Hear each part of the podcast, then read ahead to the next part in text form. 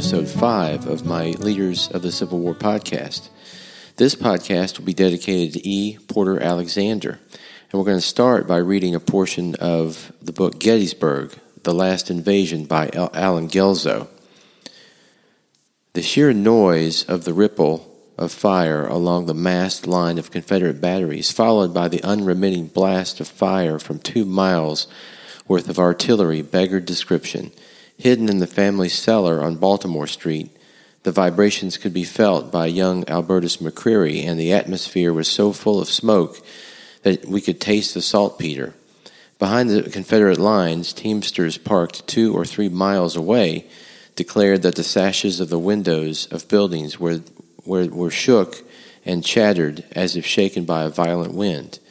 Both the detonation of the guns and the crack of the exploding shells overhead joined in one demonic chorus composed of the crash of bursting spherical, spherical case, the howl of rifle shell, and the wicked hiss of solid Whitworth.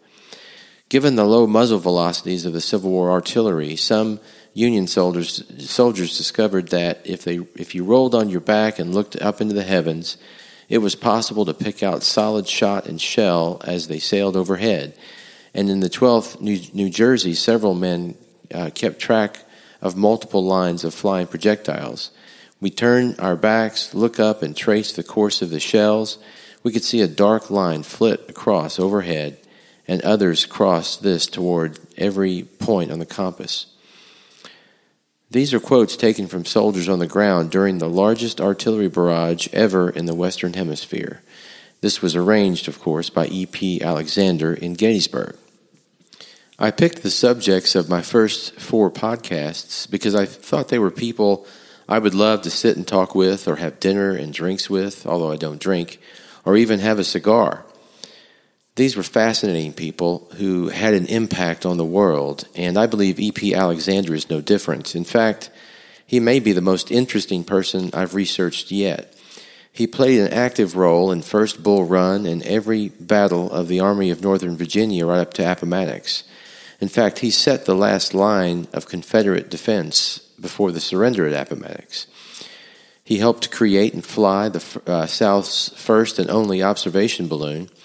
He was young, cocky, ambitious, and smart, probably a genius, and he knew it. He was uh, energetic, and he could do just about anything on the battlefield, and all of his commanders knew this, including Longstreet, P.G.T. Beauregard, Joseph E. Johnston, and Robert E. Lee. His artillery played prominent roles in the battles of Fredericksburg, Chancellorsville, Gettysburg, and the Overland Campaign. He was not only a brilliant officer and field commander, but the Confederacy's most versatile one as well, performing a wide variety of roles, besides gaining a reputation as Lee's, Lee's most talented artillery officer.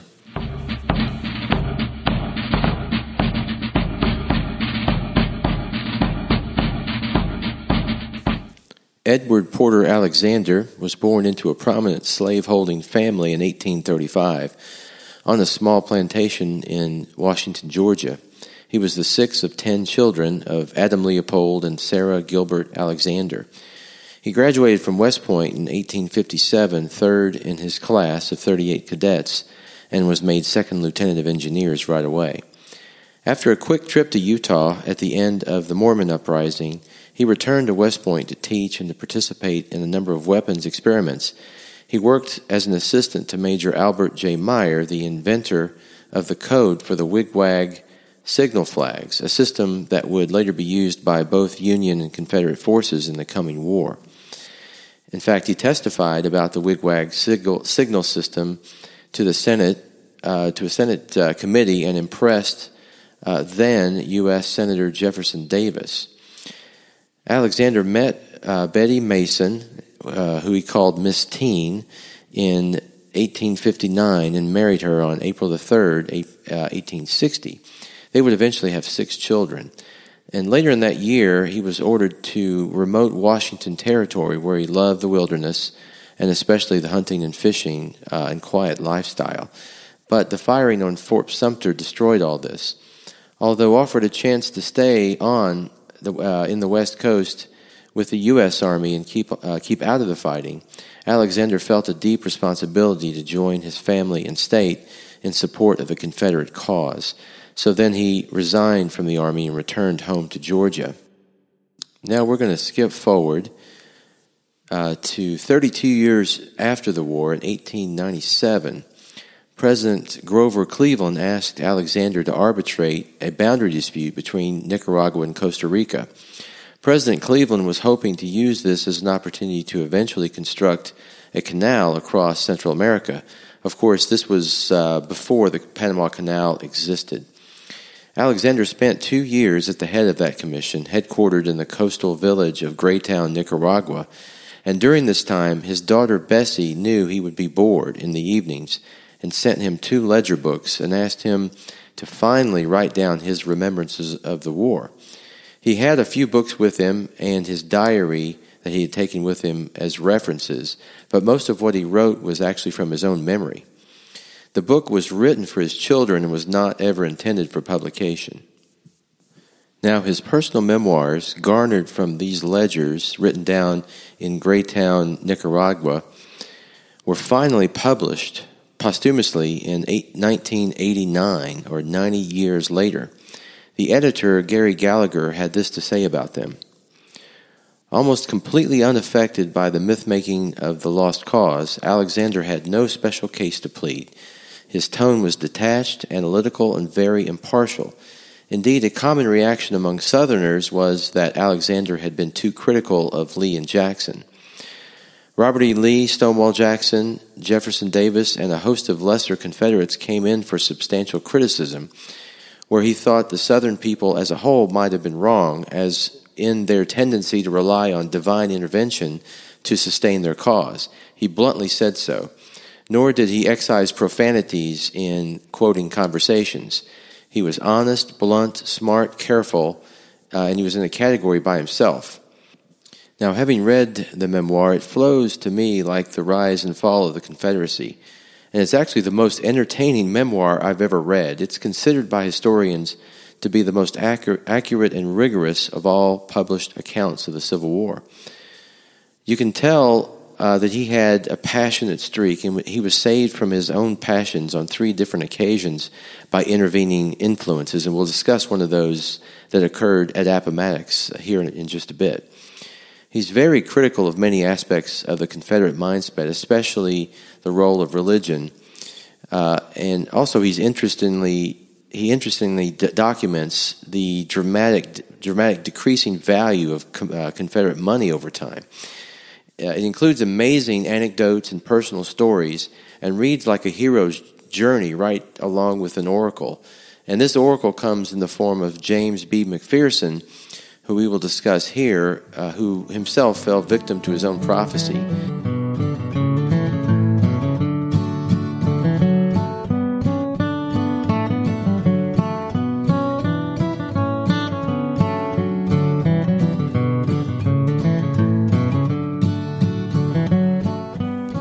From Alexander's memoirs, starting with the period right after the firing on Fort Sumter, we read the following.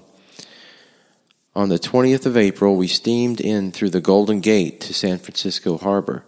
As we touched the wharf, a special messenger came aboard with special orders for me sent by the Pony Express.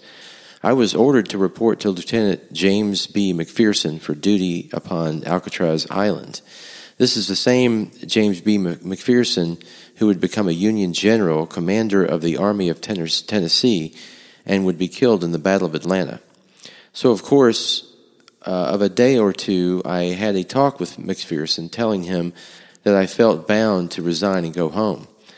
McPherson's reply was remarkable for its foresight and appreciation of the real situation, and its plain common sense and its real kindness and affection, which I prompt, prompted it, appealed to me very deeply. He said, Alec, if you must go, I will do all I can to facilitate your going, but don't go. These orders sent by Pony Express to stop you here are meant to say to you that if you wish to keep out of the war which is coming, you can do so. You will not be required to go into the field against your own people, but will be kept out on this coast uh, on fortification duty. General Totten likes you and wants to keep you in the Corps, and that is what this order means. Now, this is going to be this is not going to be a 90 day affair or six month affair, as some of the politicians are predicting. Both sides are in deadly earnest, and it is long and desperate and fought out to the bitter end.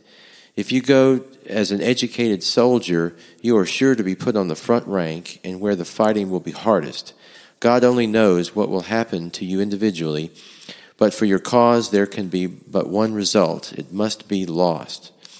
You have practically none of the manufacturers, the machine shops, coal and iron mines, and such things which are necessary to support armies and carry on war on a large scale. You are but scattered agricultural communities and will be isolated from the world by blockades. It is not possible for your cause to succeed in the end, and the individual risks you must run meanwhile will be great. On the other hand, if you stay out here, you will soon be left the ranking and perhaps the only engineer officer on the Pacific coast. You will get promotion, for the chances of battle are sure to make many uh, vacancies in the ranks. You will have charge of all the government reservations. On Lime Point, there are 10,000 acres all growing up in wild oats. Buy a flock of sheep and hire a Mexican to herd them, and in four years you will be a rich man. The city of San Francisco, too, is filling with water lots and the engineer corps is consulted, and you will be able to make a good, good investments. In short, remaining here, you will have every opportunity for professional reputation, for promotion and wealth. Going home for you, going home, you have every personal risk to run and in a cause foredoomed to failure. Nothing could exceed the kindness and real affection with which McPherson urged these views on me. He was one of the most attractive and universally popular men who, whom I ever met. There was a gentleness and a refinement about him which was almost feminine. He was one of those whom a man might love almost like a woman. Physically, too, he was a rarely fine specimen. The equestrian statue of him in Washington City is a wonderful success and conveys an excellent idea of him in face, figure, and carriage. I never missed an opportunity to pass it by. Of all the people I knew and talked with over the coming war, his judgment and foresight was clearest.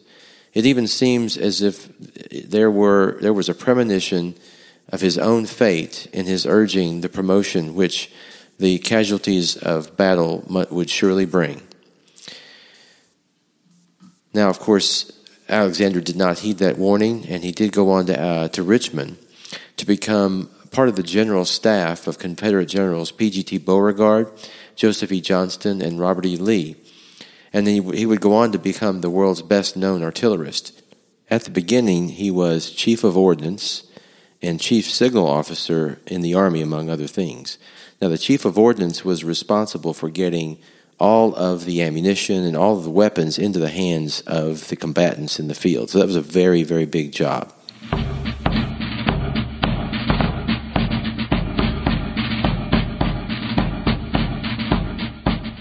Now let's move on to the Seven Days Battles.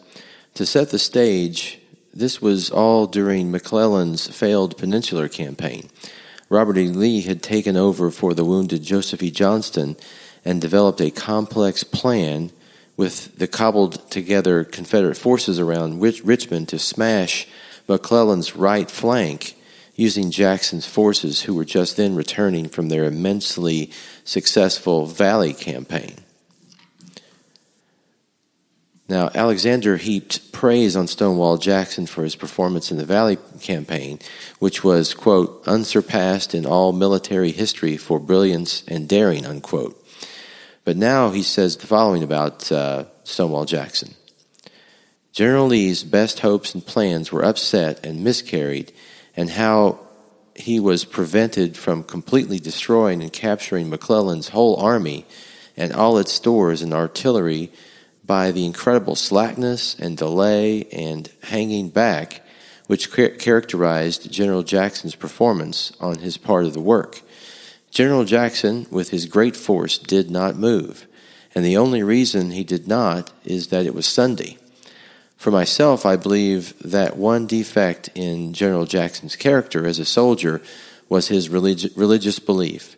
He believed with absolute faith in a personal God, watching all human events with a jealous eye to his own glory, ready to reward those who made it their chief care and to punish those who forgot about it. Jackson would arrest members of his army who didn't sufficiently res- respect the Sabbath. Oh, the ri- rivers of good blood that flowed that evening, all in vain, and all, as I verily believe, because General Jackson had remembered the Sabbath day and to keep it holy, and then trusted to the Lord for victory. Now, Alexander was on Lee's staff through Second Bull Run and through the Maryland campaign, and Lee formed a very high opinion of Alexander. He was always interested in artillery and wrote a white paper about, about artillery strategy in 1861 on a better way to organize artillery into battalions which caught the attention of many of the top generals, including General Pendleton, who was the he was the uh, head of Lee's artillery at the time. Now, uh, just after Antietam, uh, Alexander took over Stephen D. Lee's artillery battalion when he was promoted and transferred to the Western Theater. Lee then reorganized his artillery according to Alex's proposal and put him in charge of one of the best artillery reserve battalions in Longstreet's corps. He loved the artillery. Uh, Alexander loved, and he loved the technical aspects. Uh, they really appealed to his analytical mind, and he was very, very intelligent and strategic in his thinking. Now, immediately after this promotion, he was he showed his brilliance at artillery by directing Longstreet's art- artillery at the Fredericksburg battle in December of 1862. His artillery was the primary reason Union efforts to take Marye's Heights failed, and he wrote the following about, his, about this attack. General Longstreet says that I reported to him that a chicken could not find room to scratch where I could not rake the ground. I don't recall it, but it's very possible I said something of the sort. It was exaggeration, but the ground was so thoroughly covered that I never thought Burnside would choose that point of attack. Now, Alex, before the uh, the battle actually started, Alexander wrote the following uh, about that period. The whole Federal army had broken up camps, packed their wagons, and moved out on the hills, ready to cross the river as soon as the bridges were completed. Over 100,000 infantry were visible, standing apparently in great solid squares upon the hilltops. For a space of three miles, scattered all over the slopes, were endless parks of ambulances, ordnance, commissary, quartermaster, and regimental white topped wagons, also parked in close squares and rectangles, and very impressive in the sense of order and system which they conveyed and still more impressive to military eyes through less conspicuous and showy were the dark colored parks of batteries of artillery scattered here and there among them. Then in front was the three mile line of angry, blazing guns firing through white clouds of smoke and almost shaking the earth with their roar. Over and in the town, the white winkings of the bursting shells, reminding one of, the, of countless swarms of fireflies. Several buildings were set on fire, and their black smoke rose in remarkably slender, straight, tall columns for 200 feet, perhaps before they began to spread horizontally and unite in a great black canopy. And over the whole scene there hung, high in the air, above the rear of the Federal lines, two immense black captive balloons like two great spirits of the air attendant on the coming struggle.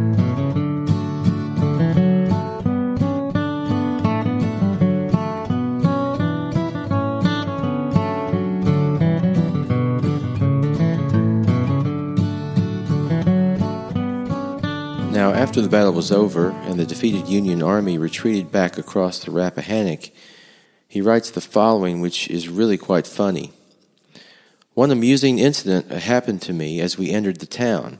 Quite a few citizens of the place, from one cause or another, had remained in the city during the whole period of the battle, taking refuge in cellars when either we or the Federals shelled it.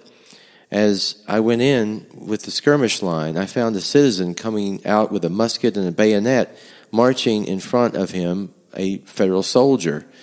The prisoner was a rather small Dutchman in brand new uniform with most complete and extensive equipment and knapsack, haversack, canteen, overcoat, rubber cloth, tin cup, bags of ground coffee and sugar, and all sorts of little tricks I never saw before. And everything was that neat that it was plain that the man was one of those old maid types with a genius for making himself comfortable. And that was how he came to be a prisoner. Uh, his captor gave me the impression, I don't know why, of being a clerk in a drugstore. Where did you get this man? I, I said as he came near. He slipped into my cellar last night and went to sleep there. All the rest of the Yankees went across the river during the night, and he never knew it. I found him still sleep, asleep there of the morning and just took him prisoner and marched him out to give him to you. Very good, I said. And turning to the prisoner, I asked him, To what regiment do you belong? 144 Pennsylvania, he said with a very Dutch accent. Immediately the captor leveled his bayonet on him and actually yelled, God damn you! Did not I tell you if you said that again, I'd bayonet you, you damned lying blank. He left it blank there. And he said he was apparently really about to give the fellow a taste of the steel when I stopped him. Hold on, what's the matter? What are you, why are you threatening this man? Why didn't you hear what he said? He only answered my question. I asked his regiment, and he obliged to reply. But didn't you hear what that son of a bitch said? That he said the 144th Pennsylvania. Don't you see that's just a damn Yankee trick? That they're, they've just left this fellow here on purpose to tell that lie and try to demoralize our men by making them think there are 144 regiments in the Army of Pennsylvania. Pshaw, I said. They've got over 200 in some states, but it isn't half enough yet to whip this army. So don't stick him, but take him along to our line. Our boys would not care if he was one of 500th regiment.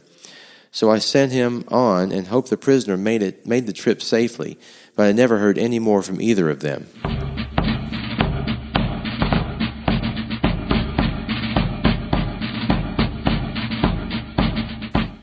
At Chancellorsville, he rode with Jackson's column around the Union right flank, and then later recognized the importance of Hazel Grove as a means of driving the Federals out of Chancellorsville. It was Alexander's guns on May 3rd that allowed Robert E. Lee to unite the two wings of his army and then drive Hooker out of Chancellorsville. He wrote the following uh, about this battle.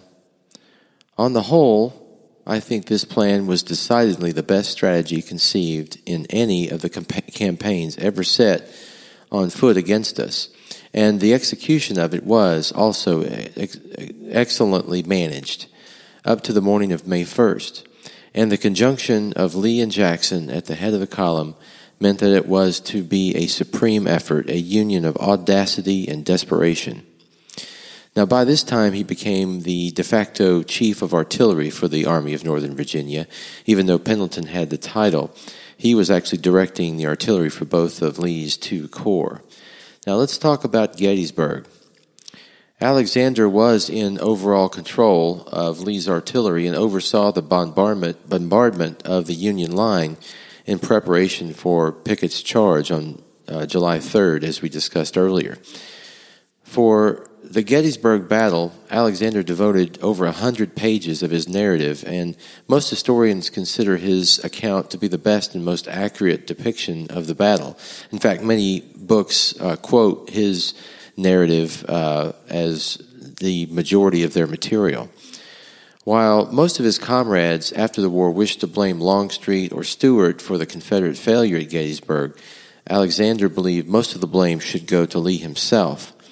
Like the rest of the army, Alexander had tremendous affection for Lee, but he was also willing to criticize him, and this made him quite a singular figure. You can uh, read the following from his memoir. Yet, in my humble opinion, it was bad play to let our cavalry get out of touch and reach of our infantry. And the first axiom of war is to mass one's strength. Then and only then can its fullest power be brought into play. As before stated in the account of Chancellorsville, I believe Hooker's defeat was due to the absence of his cavalry on just such a useless raid as this. Then he went on to say, I think it is reasonable estimate to say that 60% of our chances for a great victory were lost by our continuing the aggressive at, at Gettysburg.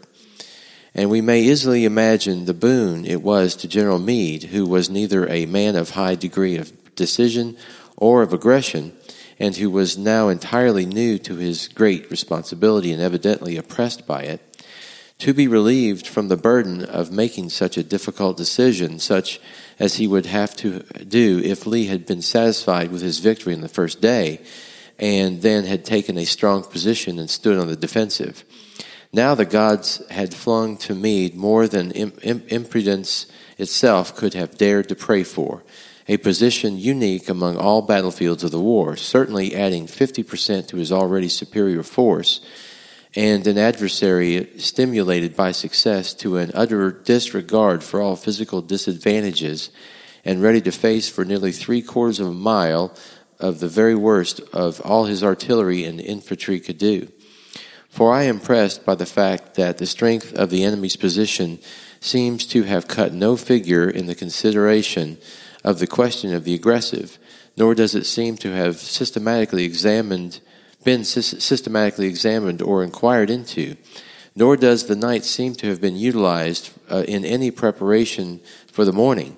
Verily, that night was a pie for Meade. Now, after returning from uh, Gettysburg, Alexander accompanied the First Corps to northern Georgia in the fall of 1863 to reinforce General Braxton Bragg for the Battle of Chickamauga. He personally arrived too late to participate in the battle, but he served as Longstreet's chief of artillery in the subsequent Knoxville campaign and in the Department of East Tennessee in early 1864. During this time, he wrote uh, the following anecdote about stopping at a house in eastern Tennessee to a- ask directions. A little girl, about eight years old, opened the door. Wishing to inquire about the neighboring roads, we asked, Sissy, are any of the grown people at home? She stepped back and surveyed us head to foot and answered our question with another. What I wants to know is, are you Reb or a yank, or a bushwhack.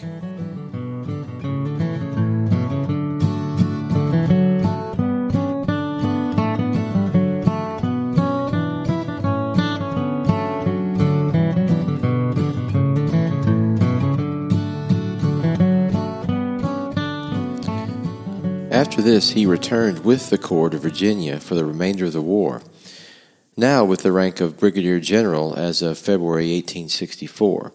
He served in all the battles of the Overland Campaign, otherwise known as the Wilderness Campaign. And when Ulysses S. Grant slipped around Lee's army to cross the James River and assault Petersburg, Alexander was able to move his guns quickly through the lines and placing them to repel the main attack. Now, just before the Wilderness Campaign, he writes the following very stirring account. Lee honored our return to his command with a review. It was the first review held since the Shenandoah Valley after Sharpsburg in 1862. General Lee was not given to parades merely for, merely for show. Now I am sure he felt and reciprocated the stirrings of that deep affection in the hearts of his men, inseparable from our return upon the eve of which all felt must be the struggle to the finish. It was the last review we ever held, and no one who was present could ever forget the occasion. It took place in a cleared valley with extensive pastures in which our two divisions of infantry and our guns could be massed.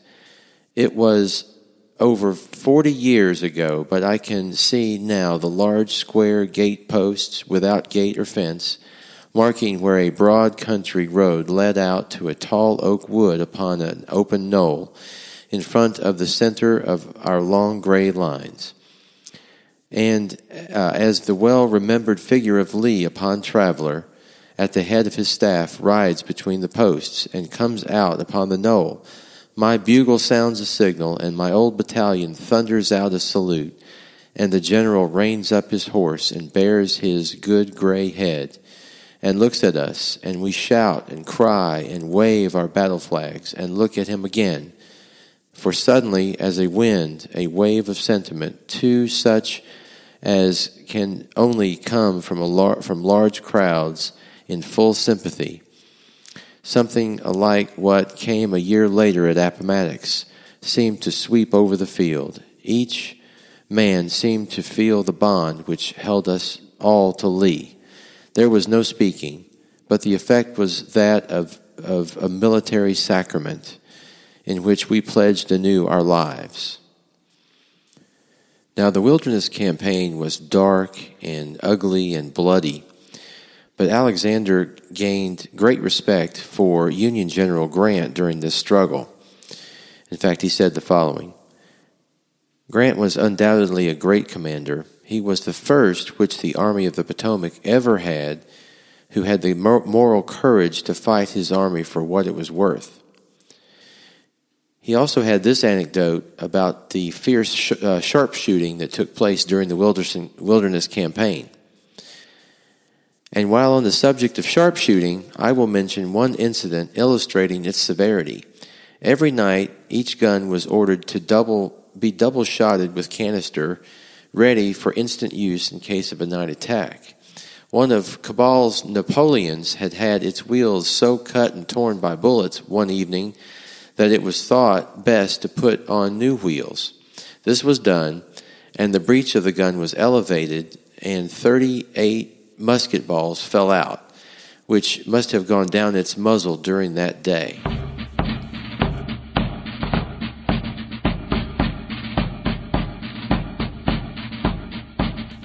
Now, at the end of the wilderness campaign, Alexander had this to say about Grant's brilliant strategy to plunge the entire Union Army away from Cold Harbor across the James River to Petersburg, which spelled the end, uh, really, for the Confederacy.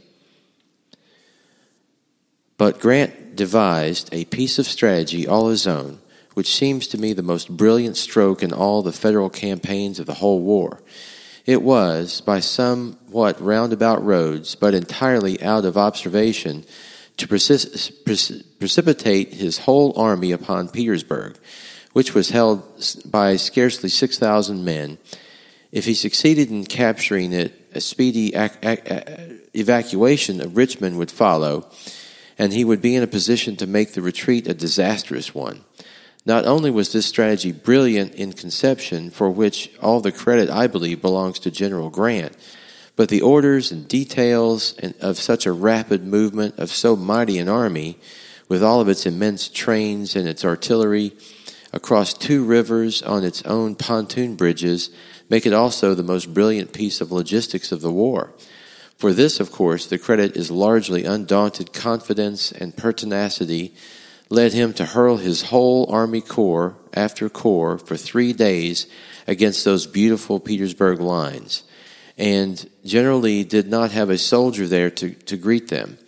Grant had gotten away from us completely and was fighting Beauregard.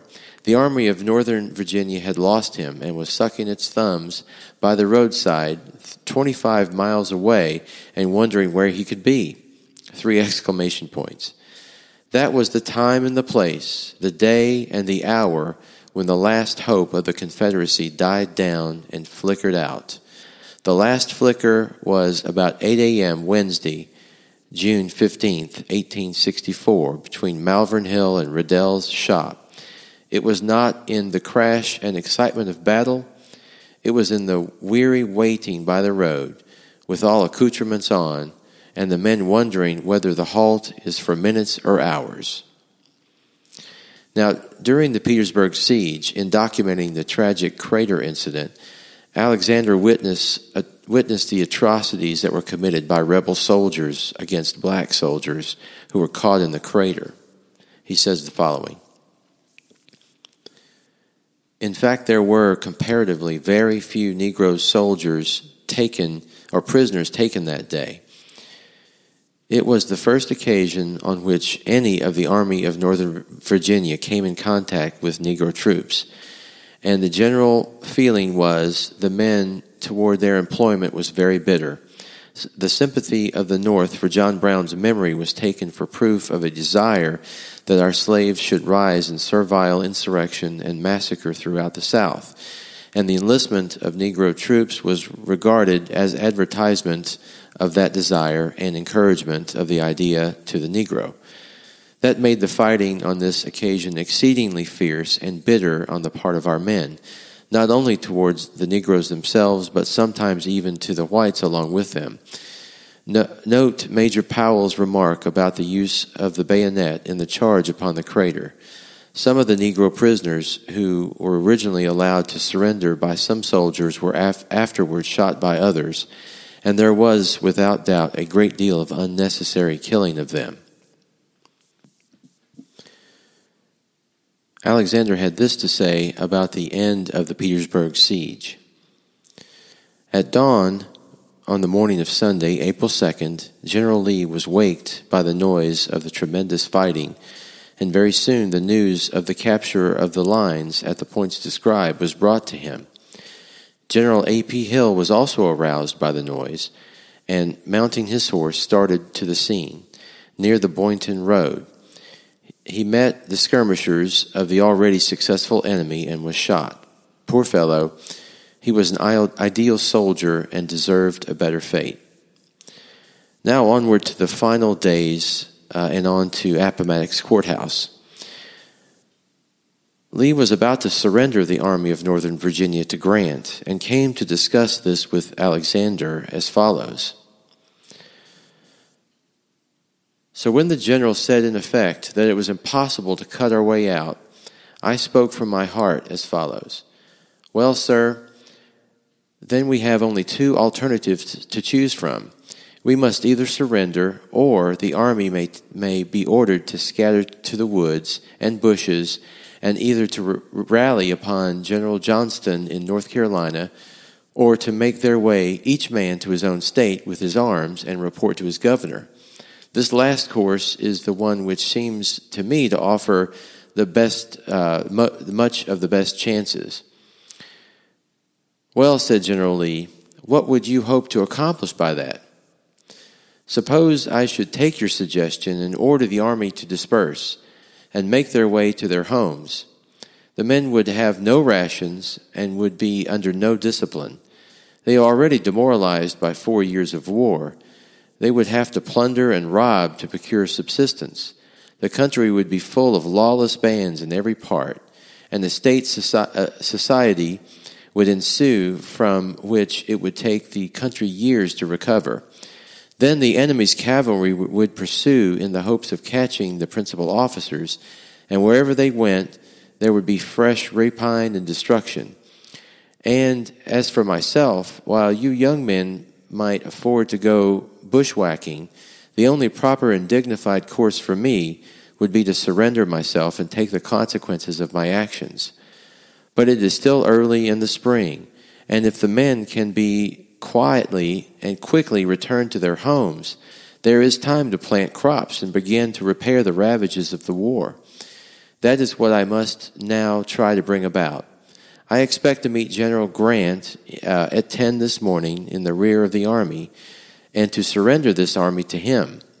But, he said, with a faint sort of smile, and, and with sympathy in his look and tone, for when he said surrender, the tears would swell in my eyes in spite all I could do. I can tell you for your comfort that General Grant will not demand un- unconditional surrender. He will give us honorable terms, as we have right to ask and expect the men can go to their homes and will only be bound not to fight uh, again until exchanged. Then I thought, I never have known before what a big heart and brain our general had. I was so ashamed of having proposed to him such a foolish and wildcat scheme as my suggestion had been that I felt like begging him to forget he had ever heard it. Not only did my own little plan of running away if ever I saw a white flag vanish into thin air, but nothing could now have induced me to miss the opportunity of, contributing by presence, example, and every means in my power to carry out the general's wishes in every respect. It seemed now an inestimable privilege to serve under him to the very last moment, and that no scene in the whole life of the Army of Northern Virginia would be more honorable than the one which was now to close its record. And I remembered that was four years to the hour since I started from old Fort Steilacoom, Washington, to take my part in the war, and practically ended the happy and prosperous old Army life which had lain before me. After the war, Alexander became a well respected author. He wrote many magazine articles and published his military memoirs of a Confederate, a critical narrative, in 1907. This was praised by Douglas Southall Freeman as, quote, altogether the best critique of the operations of the Army of Northern Virginia, unquote. Edward Porter Alexander died on April 28, 1910, at the age of 74. And long after his death, it was realized that Alexander had produced these memoirs, which I've just detailed in part, uh, they were edited and published posthumously in eight, 1989 as Fighting for the Confederacy The Personal Recollections of General Edward Porter Alexander, edited by Gary Gallagher. Now, join me next time when we will discuss Union General George Armstrong Custer.